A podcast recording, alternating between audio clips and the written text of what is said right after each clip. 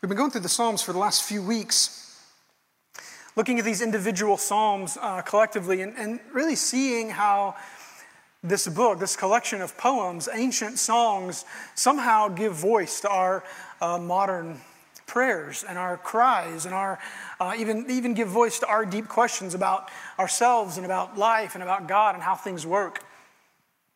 They give, they give voice to us trying to come to terms with our own sin and with our own guilt, as we'll see this morning.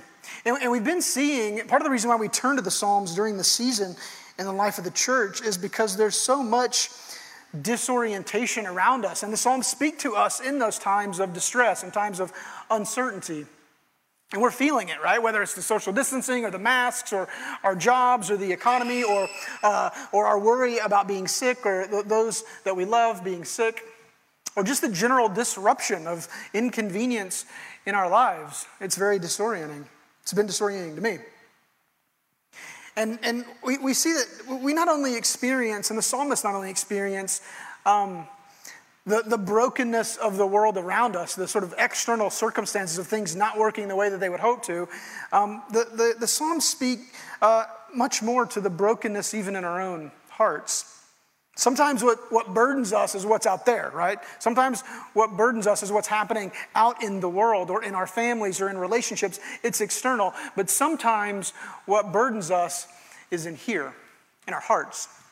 It's an internal, spiritual kind of burden or crisis or distress. And the Psalms speak to us, not, not only in the midst of that brokenness, but also in the midst of our own brokenness.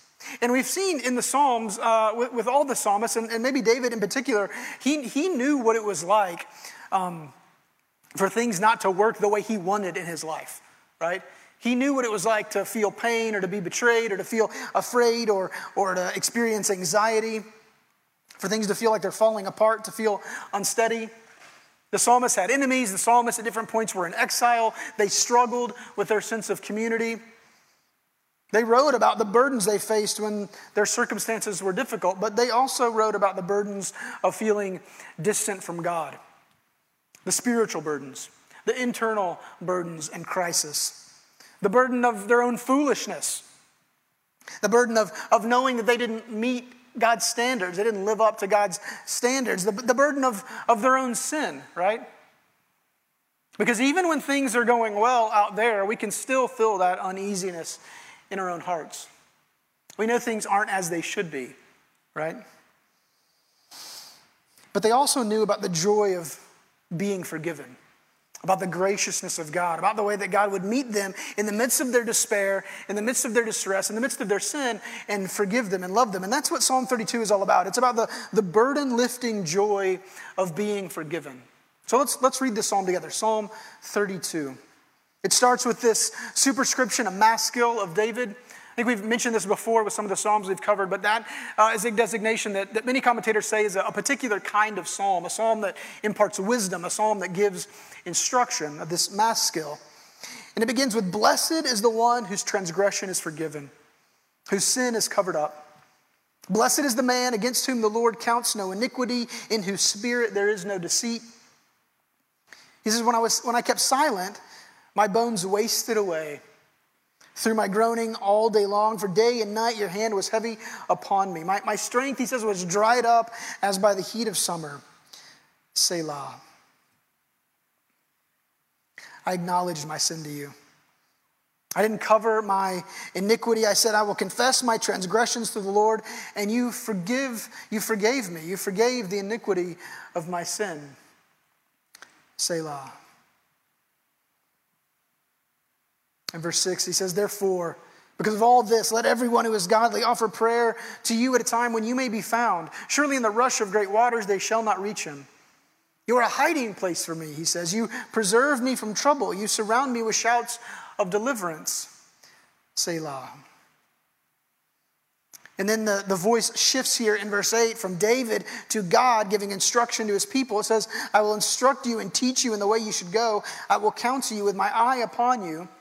Be not like a horse or a mule without understanding, which, may, uh, which must be curbed with bit and bridle, or it will not stay near you. Many are the sorrows of the wicked, but steadfast love surrounds the one who trusts in the Lord. And so he says, Be glad in the Lord, rejoice, O righteous, and shout for joy, all you upright in heart. God, again, we thank you for this word. We thank you for the truth of this passage. God, we thank you that you forgive us. God, we are, we are desperate for it this morning. God, no, no doubt many here are, are being crushed under the burden of unconfessed sin. God, I pray that you would draw that out of us, that we would open our mouths, speak our sin. God, that we would confess our pride or our anger or our lust, our greed, our selfishness. God, help us to be a confessing people and experience that joy and healing. We pray in Jesus' name. Amen. So, if you're taking notes, the, the two big points this morning are these. Number one, that, that secrets will crush us. Secrets will crush us, but confession will set us free. The, the secrets and guilt of unconfessed sin will crush us, as some of us no doubt have already experienced in our life. But, but honest, frequent confession of our sin will set us free. David begins this psalm uh, sort of without any preamble, just with this immediate, joyful declaration Blessed is the one whose transgression is forgiven. Blessed is the man against whom the Lord counts no iniquity. Some translations say, How, how happy is the man, or what, what joy is to be found with that person. They are to be envied, those whose sins are covered up, those for whom God has cleared their record. And David's declaration here, as we see as we read through the Psalms, is not, this isn't theoretical for David. This is, this is personal. This is something that David himself has experienced. He's experienced that joy of being forgiven, and he takes us through that process. He takes us through the process of how he got there, how he was, he was able to experience the blessedness of forgiveness. But as we see, as we make our way through, he, he was, before he was blessed, he was miserable. He was miserable under this burden. He says, when I, when I kept quiet, right? When, when, I, when I didn't confess, when I kept silent, my bones wasted away within me. I groaned all day long. Your hand was heavy upon me. My, my energy, my strength, my vitality, it was just dried up. I didn't feel like doing anything. The secret of unconfessed sin crushes us. What, what language he's using here? That my, my bones are wasting away. At my, at my very core, the thing that I feel is holding me together, I feel like is just wasting away within me. I've, I've got nothing anymore under this heavy burden. I groaned all day. My, my energy sapped completely. David is saying here, he, he's, he's saying, I, I sinned and I knew it. I knew that I was a sinner. I knew that there were things that I, that I did that I shouldn't have done. I knew there were things that I should have done that I didn't do. I, I, I realized I felt the burden of that sin and that wrongness, but I didn't want to admit it. I didn't, I didn't even want to acknowledge it not to myself, not to God, not to really anybody else. I didn't want to, I didn't want to come clean. And in, in so doing, in keeping silent, it was, it was like cancer in my bones. It was a, it was a sickness in me. I, I was, I ate under the burden of silence, of unconfessed sin. And the whole time, David says, I could feel, I could feel God's heavy hand pressing down on me. Can anybody relate to that? You don't have to raise your hand. I'll raise my hand. I can relate to that. I can, I can relate to that sense of, of shame or that sense of guilt or that, that the isolation that's produced when we keep things hidden that should be spoken and confessed. I can relate to the fear and nervousness of being exposed or being found out as um, for all of my sins, all of my failures, all the things that I've done wrong. I can, I can relate to the, that feeling of the burden of God's heavy hand. Charles Spurgeon says that, that, that God's hand is so helpful when it uplifts, but it is awful when it presses down. Better a world on your shoulders, Spurgeon says, than God's hand, his heavy hand on your heart.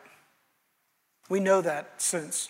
If you, if you have a conscience, you know that sense, that burden of guilt and unconfessed sin. the way that secrets sort of eat away at us, even from the inside, and begin to destroy all the relationships around us because we can't even feel like we can't be ourselves. Because if they really knew, we feel that burden. I came across an article this week. It was actually from a couple years ago. It was a guy in Houston. This old man in Houston had written an anonymous letter to uh, the Public Works Department of, of Midvale, Utah. And in this letter, he enclosed a $50 bill. And when the Public Works Department got this letter, they opened it up and read it. It was, it was anonymous. And in the letter, he explained that he was almost 90 years old at the time of writing this letter, and that the excuse me, and that the, the $50 that was enclosed in this letter was to cover the cost of a stop sign he had stolen when he was a teenager, maybe 75 years ago, right? He wrote, I, I, I want to be forgiven by the Lord. Not even, not even forgiven by the Public Works Department. I want to be forgiven. I can feel the Lord's hand on me. I want to be forgiven by the Lord. I am so sorry. I truly repent. This is 75 years, maybe, right? Of anguish, shame, this, this embarrassment for something he did as a teenager. This, this, this is a man who knew, who knew the heavy pressure of the Lord's hand. Some translations say the hand of displeasure or the hand of God's discipline or the, the, the hand that, that the pressure never lets up. He signed, he signed this note, a sorrowful citizen. Even at, even at 90, he couldn't come, he, he couldn't even identify himself with this transgression. He just spoke as he felt a sorrowful citizen. We see, of course, that many of us could share our own stories. The secrets of unconfessed sin crush us, but confession sets us free. David says in, in verse 5, but so I was crushed, I could feel it in my bones, I was sick about it, my, my energy depleted. But when I acknowledged my sin, I, when I just acknowledged, and I came to terms with my own failings and my own mistakes, when I acknowledged my sin, when I, when I stopped covering it up, how exhausting is it to try to cover it up all the time? It says, when I acknowledged it, when I stopped trying to cover it up, when I confessed my transgressions to the Lord, He says, You forgave me. Like it's as simple as that. That's the equation. You forgave me. You forgave the iniquity of my sin. That's, that's the solution to the problem. So, the, the problem of guilt and shame and isolation, the, the, the problem of nervousness and of the sickness and anxiety about unconfessed sin that's eating away at you, the solution is, is acknowledging it. Saying, Without God, this is what my life would be. I'm going to stop covering it up. I'm going to stop hiding it. I'm going to stop avoiding. I'm going to stop blaming. I'm going to acknowledge my sin. I'm going to, and I'm going to confess it. One, one writer, uh, devotional writer, says that it, it, it feels like death to open up honestly about our sins. It feels like death to open up honestly about our sins. But he says it's actually the only pathway to life and to sanity. It's crazy making feeling like you're trying to live two lives. It's so scary to be honest about our sin. It feels, it feels humiliating.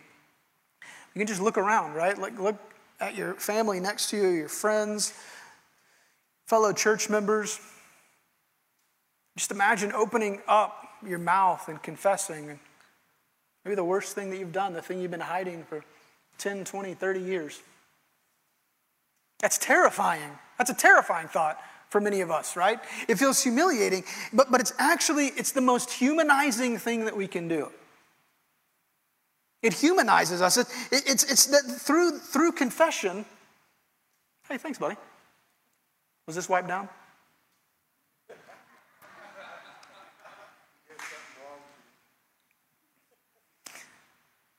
In, in confession, when we acknowledge when we acknowledge our sin, when we open up about it, when we, when we acknowledge our limitations and our failings and our worst mistakes,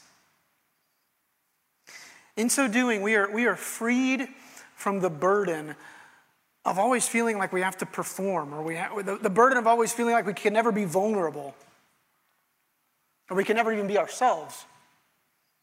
Confession is one of the most humanizing things we can do. And when we confess our sins to God, we're not met with, with judgment or condemnation. We're met with forgiveness. We're met with love. God, God is bringing us in. He responds to our forgiveness, our confession with forgiveness. I was thinking this morning as we were doing the, the, the 8.30 service, also as an announcement. Many of you may know, you may not know, we have an 8.30 service outside in the courtyard before our 10 o'clock service, so you're welcome at both, obviously. At the, at the early service this morning, I was thinking about, um, I was thinking about my kids, and as a parent, you know that when your kids, your kids do something, kids, like all of us, right? They do bad things, they sin, they lie. And you can, you know, most parents can look at their kid and go, I'm pretty sure you're lying. Maybe I don't know 100%, but you look like a liar. and you can see how even that, they, you can see the burden on them when they're lying, when they're trying to hide things, when they're trying to cover up things. But then sometimes in those rare moments, they come to you and confess. They don't have to be found out. They don't have to be exposed, right? They come to you in confession. And, and what's your response as a parent? What, what should your response, what, what should it be? You just bring them in close, right? I mean, you just, you love, what, what, you just respond with such softness when they come to you with confession. You, you love them, you bring them in, you, you, you show them such mercy such comfort. And that's what, that's what God is doing to us. He responds to us with forgiveness. Charles Spurgeon, again, commenting on the psalm, he says, this, this pardoning mercy is of all things in the world the most to be prized. And he says, it's the only sure way to happiness. He says, to hear from God's own spirit the words, you are absolved, is joy unspeakable.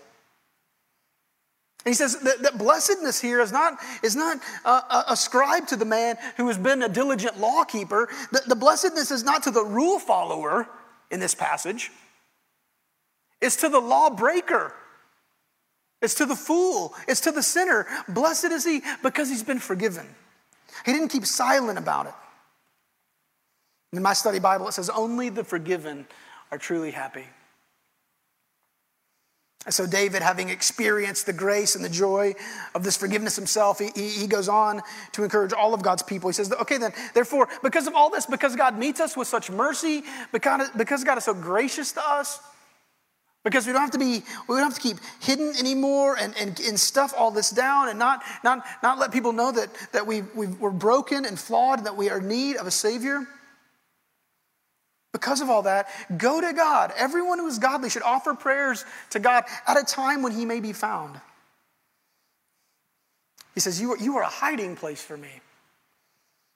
You preserve me from trouble. You surround me with, with shouts of deliverance. When we offer our, the prayers of confession to God, we are, we are embraced. God, God serves as a hiding place for us. He protects us from trouble. He, he sings to us. That's what, that's what David's saying. He's singing to us these shouts of deliverance. So it's like you confessing to God, and He responds to you with this, this song on repeat You are forgiven. You are forgiven. You are forgiven. You're forgiven. That doesn't have to define you anymore. All the things that you've done, that doesn't have to be who you are. Seek the Lord while He may be found. Call upon him when he was near. David is giving, he's giving us a promise here. Go to God, bring your, bring your confession to him. He will meet you with mercy, but don't put it off. That, that warning is actually repeated several times throughout Scripture that you seek God while he may be found, before it's too late. Now, I think, I think too late could mean a lot of things. I think too late could mean before another, you know, another relationship is ruined that can't be restored? Before more wreckage in your life that, that things are falling apart because of your unconfessed sin? Whatever loss you may be suffering, I think too late could mean really too late. Death. Judgment is coming. Go to God, go to Him while He may be found. Seek Him while He may be found. And he will respond with mercy to you. It's important when we talk about confession too that we that we're clear that we're God not only calls us to bring our confession to Him, He does call us to bring our confession to Him, but not only to Him, He calls us to bring our confession to our, our brothers and sisters, to one another. But, but confessing our sins to our brothers and sisters, that's so hard, isn't it? It's so, if we're honest about it, it's so, it's so difficult. Confession to God is one thing, but confession to someone else is quite another. You can just imagine it, even if you're just sitting where you're at. You just, you know, you think about closing your eyes and making a confession to God. And what, how you feel about that, how you're experiencing that, compared to opening your eyes and looking at the person next to you and confessing that same darkness. It's terrifying, isn't it? It's terrifying. Richard Foster, in his book Celebration of Discipline, he says confession is one of the most difficult disciplines for us to imagine because when we look at the believing community, when we look at the church, we think of it as, as he says, a, a fellowship of saints rather than a fellowship of sinners. And so we isolate ourselves, we, we miss out. We carry our own shame and we behave like and we believe like we're the only one with the real story. We're the only ones with, with, with things to be really ashamed about, with, with, with deep failures, with this kind of baggage, this kind of addiction. And so we remain alone. And we miss out on that burden of bringing that to our brothers and being forgiven.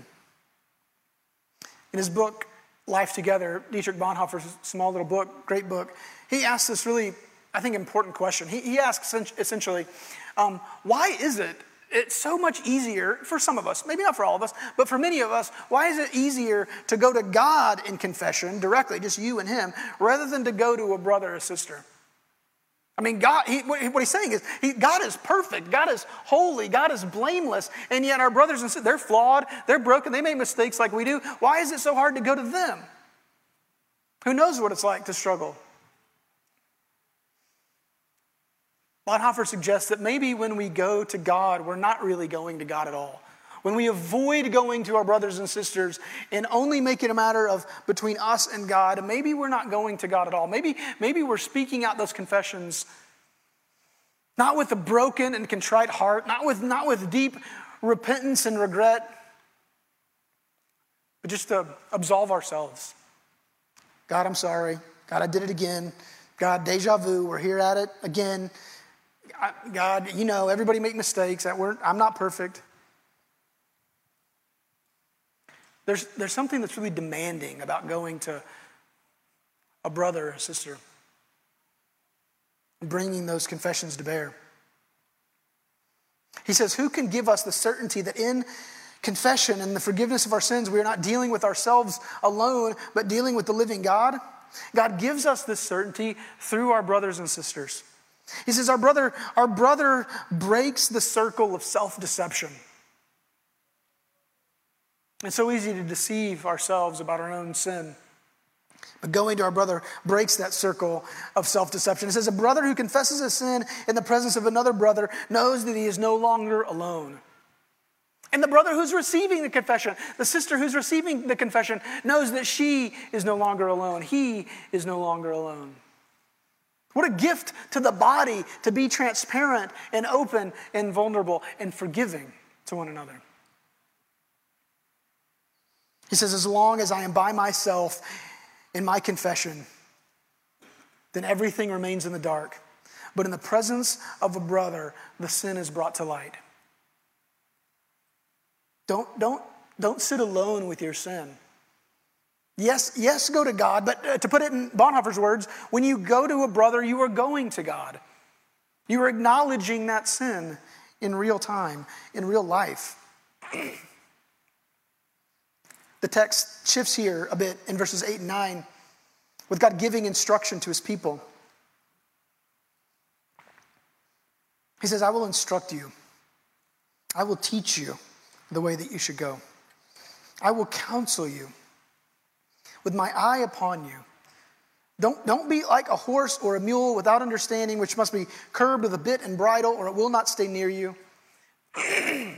There's a contrast here but between what we do and what God does, how we behave in those first few verses and how God behaves here. We, we, we transgress, we sin, we live with iniquity, but God instructs us, God counsels us, God teaches us, His eye is upon us. That phrase feels like it has a sort of double meaning in the sense that, that His eye is upon us, and I would see it sort of both ways in a few different commentaries, that, that His eye is upon us in the sense that He is, he is watching over us, He is caring for us, but also like a parent with a child. His eye is watching us to correct us, to discipline us, to disciple us, to bring us back in, to, to pull the bridle when we wander off. He uses this illustration of, of horse and mule to say, you know, sometimes, sometimes we experience the sweet mercy of God, and sometimes we experience the severe mercy of God. Does anybody know what I mean? Sometimes, sometimes the mercy is sweet. God is always merciful. Sometimes the mercy is sweet. Sometimes the mercy is severe, right? That's what he's warning us against. He's, he's, saying, when you go to God in confession, he, he will meet you there with sweet mercy. He will comfort you. He will bring you in. He will meet you with forgiveness and grace.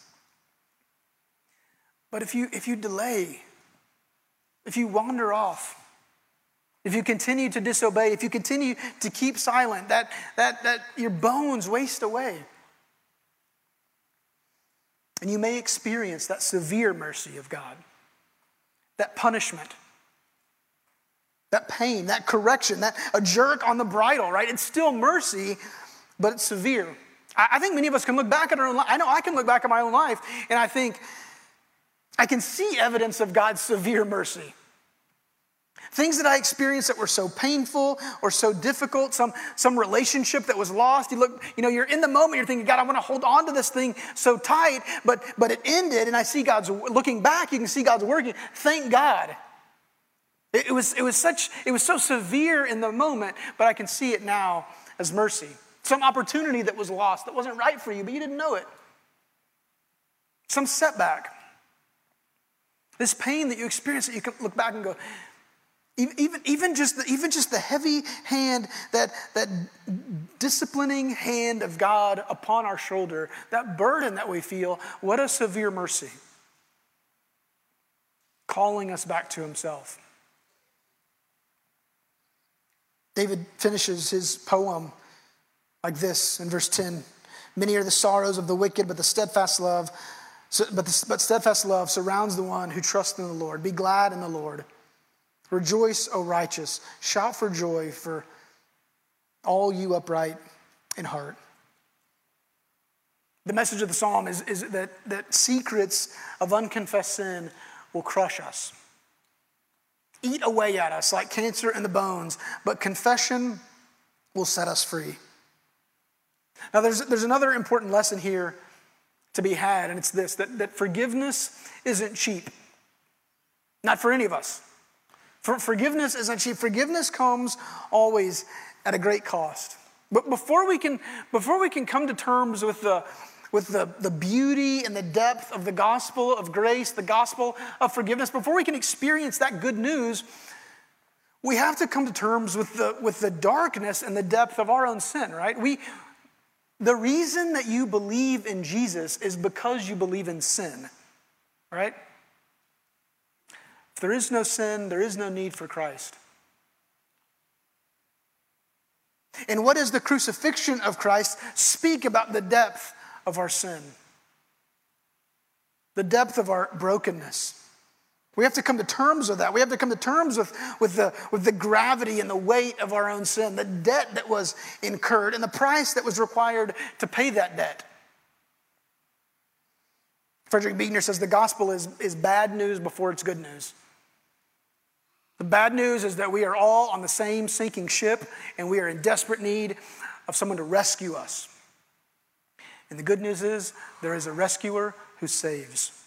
Our, our pride, our, our pride goes deep. Our, our lusts flare up. Our greed blinds us. Our anger is so destructive. that the envy that we have in our hearts divides us. Hey, buddy. You're all right. You're all right. Cutie.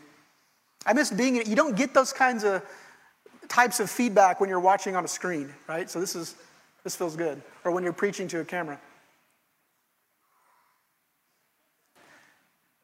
Can we all agree our debt is astronomical?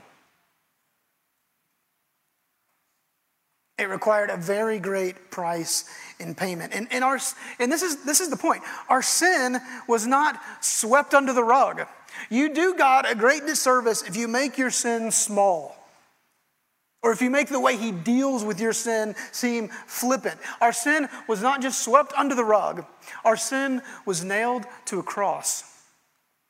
Forgiveness came at a great price. In his book, King's Cross, Tim Keller talks about the, the, the, the cost of forgiveness. He says, when someone wrongs us, when someone really wrongs you, a debt is established that has to be paid by somebody. Somebody's got to pay it, right? When we're wronged.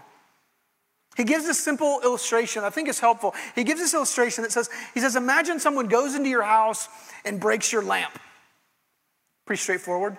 Imagine someone goes into your house and breaks your lamp. Now, in that scenario, either they can pay, the one who was in the wrong can pay, buy you a new lamp, or you can pay and buy you a new lamp, right?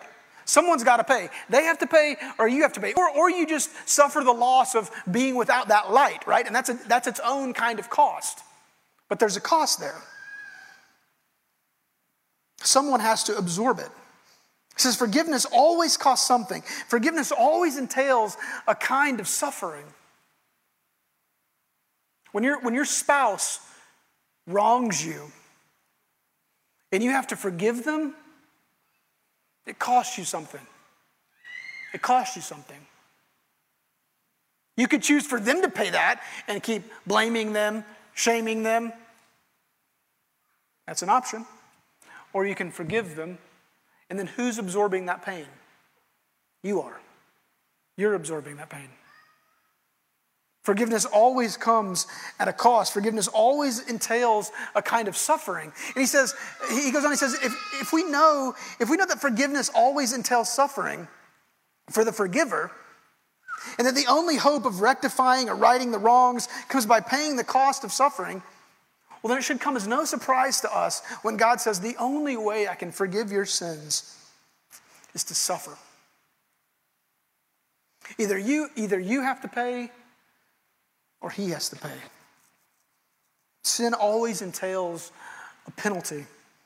Guilt, guilt can't be dealt with unless someone pays. The only way God can pardon, he says, and, and not judge us, is to go to the cross himself and absorb that cost himself.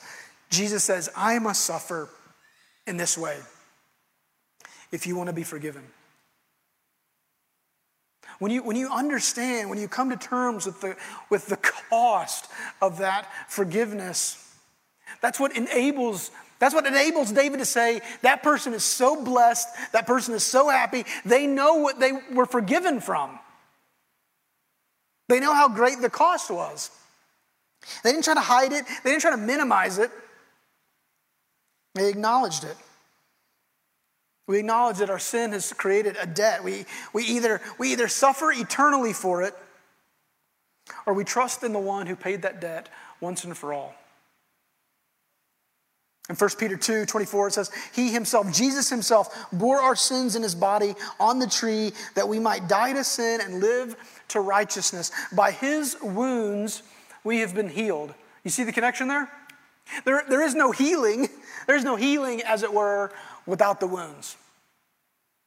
When this kind of debt is created by our own sin and our own brokenness, that, that leaves a mark, either on us forever or on him.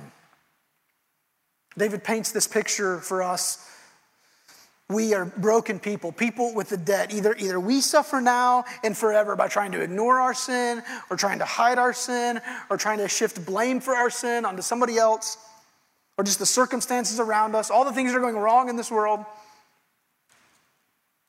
Or we acknowledge our sin. We do that hard work of acknowledging our sin, confessing it, and then experience the joy and freedom of forgiveness that came at such a great cost. Psalm 32 Many are the sorrows of the wicked, but steadfast love surrounds those who trust in the Lord. Look to Jesus this morning. Look to your Savior. Look, look to the payer of your debts. The one who, who, though he knew no sin, scripture says, became sin for us so that we might become the righteousness of God. Meaning that you don't have to hide anymore. You didn't earn your salvation, God earned your salvation. Christ went to the cross, He, he bore your burden, and He paid your debt.